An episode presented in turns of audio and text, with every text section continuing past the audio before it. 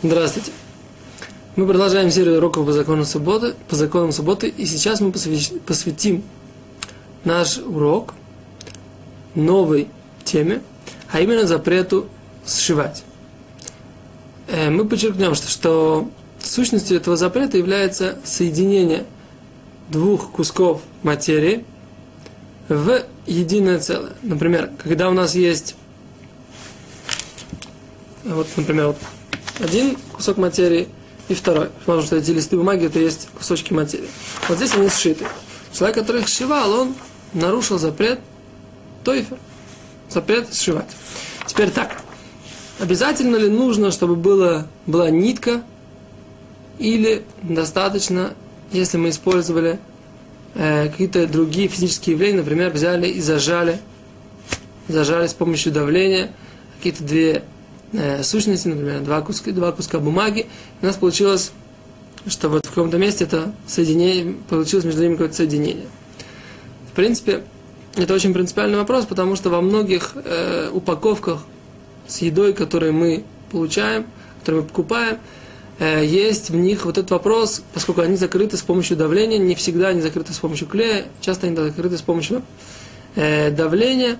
И если мы говорим так, что склеивая с помощью давления, мы нарушаем запрет тойфер, сшивать, потому что, как мы уже, как мы еще пока не сказали, на самом деле должны сказать, что не только сшивая нитками мы нарушаем запрет тойфер, сшивать, а также, если мы склеиваем клей. То есть клей является производной запрета э, сшивать. То же самое и э, если мы разрываем э, разрываем сшитые два куска ткани, мы нарушаем запрет разрывать. А если мы разрываем склеенное, то мы опять же нарушаем тот же самый запрет. Теперь так, если у нас э, запрет существует и в случае, когда мы склеиваем с помощью давления, то когда мы разрываем э, склеенное с помощью давления, тоже это запрещено, по идее. И тогда встает вопрос, например, э, ребенок, который получил в шаббат э, артик, фруктовый лед, и хочет его раскрыть, то как ему это сделать? На самом деле, обычно дети делают так. У них есть это мороженое, как эскимо такое, на палочке, да. Они его проталкивают вверх, потому что разорвать его, в принципе, вот так вот по рисункам не очень хорошо, потому что тем самым разрываются рисунки, разрываются буквы, это неудобно. Обычно дети раскрывают их вот в этом месте соединения. Теперь так, если мы говорим, что э, соединение давлением является является, подпадает под э, определение сшивать, запрета сшивать, то тогда непонятно, каким же образом можно это открыть. Вот ведь наверху там, это как раз место, где есть отбака, где есть склеивание, есть соединение двух кусков бумаги за счет давления, за счет пресса. Теперь на самом деле нужно сказать то, что мы уже в принципе говорили на предыдущих уроках, это принципиальная э, мысль, которая объясняет все упаковки, которые Э, мы разрешаем открывать в течение шаббата, что смысл заключается в следующем, что когда перед нами упаковка, которая не имеет собственной важности и не имеет собственной ценности, а является только средством э, для сохранения пищи по дороге к потребителю, то разрывать ее или ломать ее не является э, запретом в шаббат, не подпадает под определение запрета в шаббат. Почему? Потому что сущности и важности у этого процесса нет. Он весь э, как бы аннулируется, весь теряет значимость свою по сравнению с тем, что основная кавана, основная направленность человека, который это делает, это не разорвать, как бы и сделать тем самым какое-то э, позитивное действие с помощью разрыва какой-то ткани или какой-то сущности, а Просто он достает еду. В этой ситуации мы говорим, что важности этого процесса нет, и он не имеет никакого э, смысла, а только как процесс получения еды, и поэтому дохожди, как бы это сказать, на иврите это будет означать лагелеохаль, да?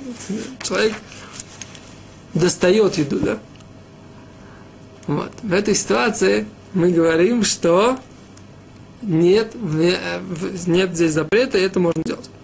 Это на самом деле, в принципе, единственная мысль, которая позволяет, позволяет разрешить раскрывать все упаковки в шаббат, которые Мы говорили об этом на предыдущих уроках. А без этого мы бы мы не могли бы вообще, в принципе, этого делать. Теперь, что такое тофер? Что такое сшивать? Минимум э, этого запрета это когда мы, э, если у нас есть здесь э, кусок ткани, второй кусок ткани, то если мы соединяем вот здесь, с одной стороны, потом берем нитку и проводим ее, выводим с другой стороны, это называется два э, стежка. На самом деле, в принципе, можно было сказать, что стежок это один стежок и второй стежок. На самом деле мы говорим ткифот. Ткифот, что такое ткифот? Это одно протыкание. Да? Одно протыкание, и второе протыкание это запрет Торы. Теперь так, для того, когда у нас есть только два протыкания, то нужно обязательно, чтобы они были связаны. Но не обязательно не, не таким узлом, который э, не обязательно таким узлом, который запрещен по закону о запрете вязать узлы, а можно просто их скрутить или завязать на один узел, на один узелок, что по запрету о завязывании узлов не является запрещенным действием, но э, тфиру, то есть вот это вот сшивание, вот это вот, оно, это держит. И поэтому в такой ситуации достаточно просто э, завязать, если есть два протыкания. Теперь, если же мы говорим, что у нас есть три протыкания, написано в Рамбаме, что это держится само по себе, э, без того, что мы завязываем. И поэтому в такой ситуации человек, который сделал три протыкания, то есть раз, два и три, э, в этой ситуации мы говорим, что он нарушил запрет Торы в любом случае. Теперь по мудрецам, по запрету мудрецов запрещено протыкать хотя бы один раз э, две, э, два куска ткани, постольку, поскольку это э, напоминает и является действием, которое э, подобно сшиванию. На самом деле, в принципе, как бы вообще брать иголку и нитку в шаббат возможно, запрещено по закону мукция, и только если нам нужно, например, вытащить занозу из пальца, а нитку, ну, даже не могу придумать, примерно зачем нам нужна может быть нитка в шаббат, но иголку, в принципе, только для того, чтобы вытащить занозу из пальца или для, для какого-то другого разрешенного действия, но для того, чтобы брать ее просто так, это точно нельзя, поэтому, в принципе, ситуация о том, что ситуация, что у человека может быть иголка, нитка в руках, в шаббат, в принципе, практически исключена. Э, теперь, с, как бы, производный запрета сши, э, шить, есть еще следующая вещь. Значит, например, предположим, у вас есть два куска ткани, которые, которые уже сшиты ниткой. И вы хотите подтянуть. То есть у вас, например, они были сшиты на расстоянии в 1 сантиметр, а потом нитка расслабилась, и у вас стало расстояние между двумя кусками ткани 5 сантиметров. Вы хотите вернуть это на состояние в 1 сантиметр и подтягиваете нитку. Это тоже запрещено, поскольку, поскольку вы соединяете, у вас происходит процесс соединения двух кусков ткани, тем самым вы нарушаете, не дай бог, запрет сшивать шаббат.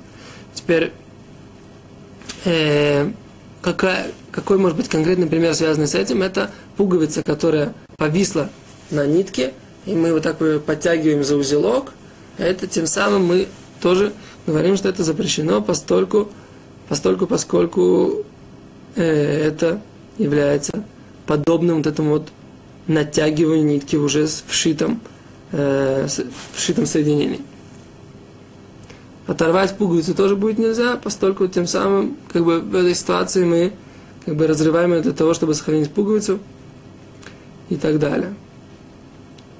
Теперь, что касается носить эту, э, носить такой, пуг, такой, такую, такой пиджак, у которой болтается пуговица в том месте, где нет руба, нужно проконсультироваться с компетентным раввином, в какой ситуации, когда и как, если в этом месте ирув полностью, нет ли вообще, но возможно, что лучше в этой ситуации воздержаться или, еще раз повторяю, проконсультироваться с комитетным раввином.